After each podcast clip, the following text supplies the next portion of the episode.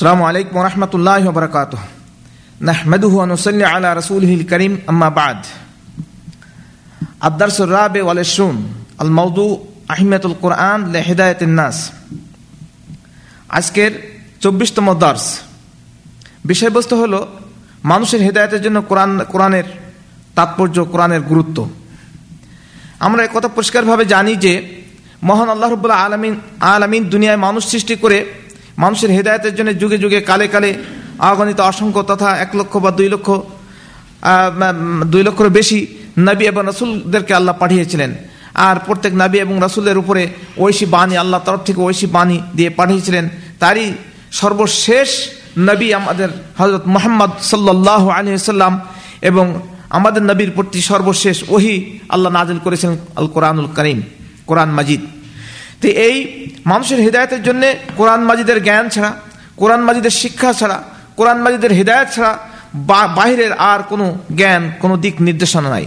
কাজে আমাদেরকে সর্ব অবস্থায় জীবনের সূচনা হতে আপনার মায়ের দোলনা হতে কবর পর্যন্ত আমাদের কোরআন শরীফের আলোই গ্রহণ করতে হবে, কোরআন শরীফের দিক নির্দেশনে গ্রহণ করতে হবে আমাদের রসুলের মাধ্যমে। কাজেই এই কোরআন শরীফ মানুষের জন্য সার্বিকভাবে হেদায়তের জন্য দিক দিক নির্দেশনা দানকারী। তো এ মর্মে কোরআন শরীফের থেকে এবং বহুত আয়াত আসছে এবং হাদিস থেকে বহু হাদিস আসছে। তা আমি আপনাদের সামনে কয়েকটি আয়াত এবং কয়েকটি হাদিসের তর্জমা করে তর্জমা শোনাব ইনশা আল্লাহ আল্লাহ রবুল্লাহ আলম বলছেন أعوذ بالله من الشيطان الرجيم بسم الله الرحمن الرحيم ألف لام ميم ذلك الكتاب لا ريب فيه هدى للمتقين আল্লাহ বলছেন আলিফ লাম মিম এটা ওই গ্রন্থ যার মধ্যে কোনরূপ সন্দেহ নেই আল্লাহ ভিরুদের বা পরেশগারদের জন্য এ গ্রন্থ হেদায়েত বা মুক্তি পথের দিশারি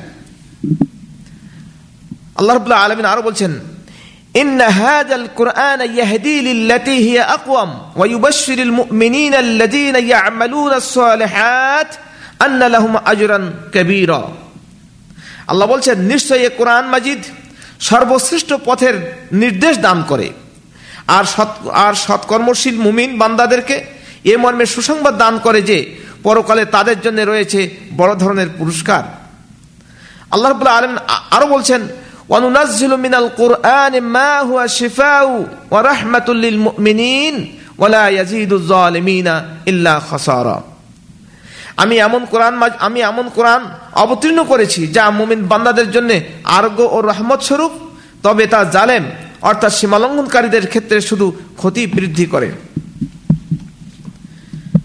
আল্লাহ রবুল্লাহ আলমিন আরো বলেছেন ওয়ালাকাদ সররফনা للناس في هذا القرآن من كل مثل فأبى أكثر الناس إلا كفورا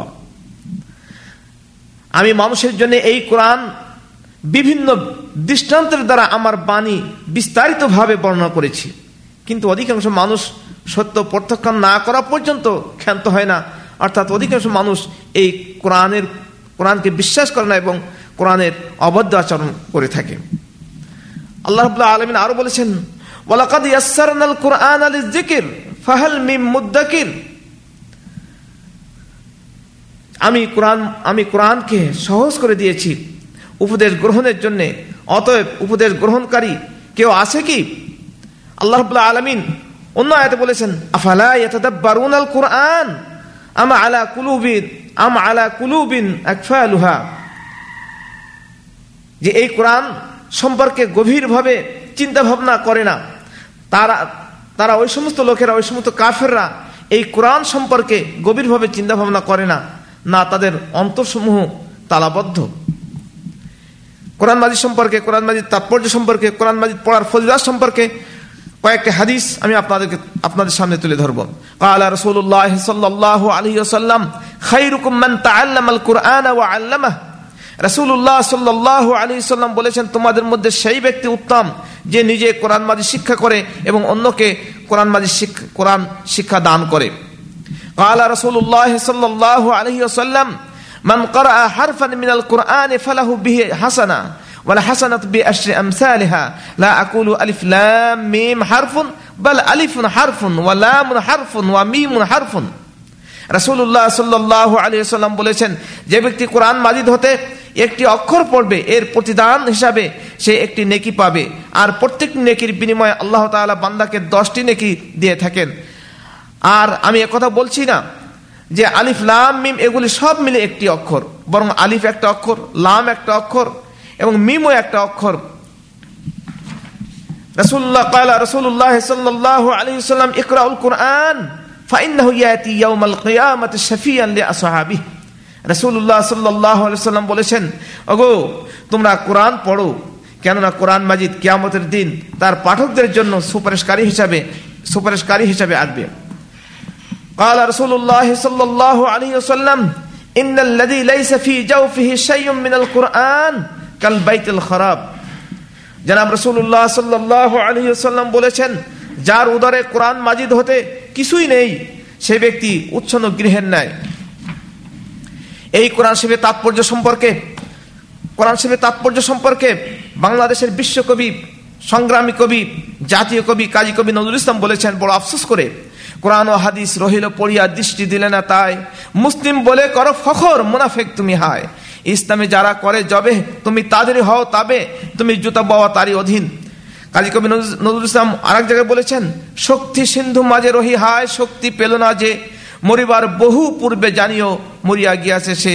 কাজে আমাদের উচিত হবে আমরা সদা সর্বদা কোরআন তেলাত করব এবং কোরআন থেকে হেদায়ত গ্রহণ করব এবং যথাযথভাবে কোরআনের আদেশ, নিষেধ মেনে চলবো। আল্লাহ রবাহ আলমিন আমাদেরকে সেই তৌফিক দান করেন। ও আখরে দাওয়ান আলহামদুলিল্লাহ রবিল্লা আলমিন। আসসালাম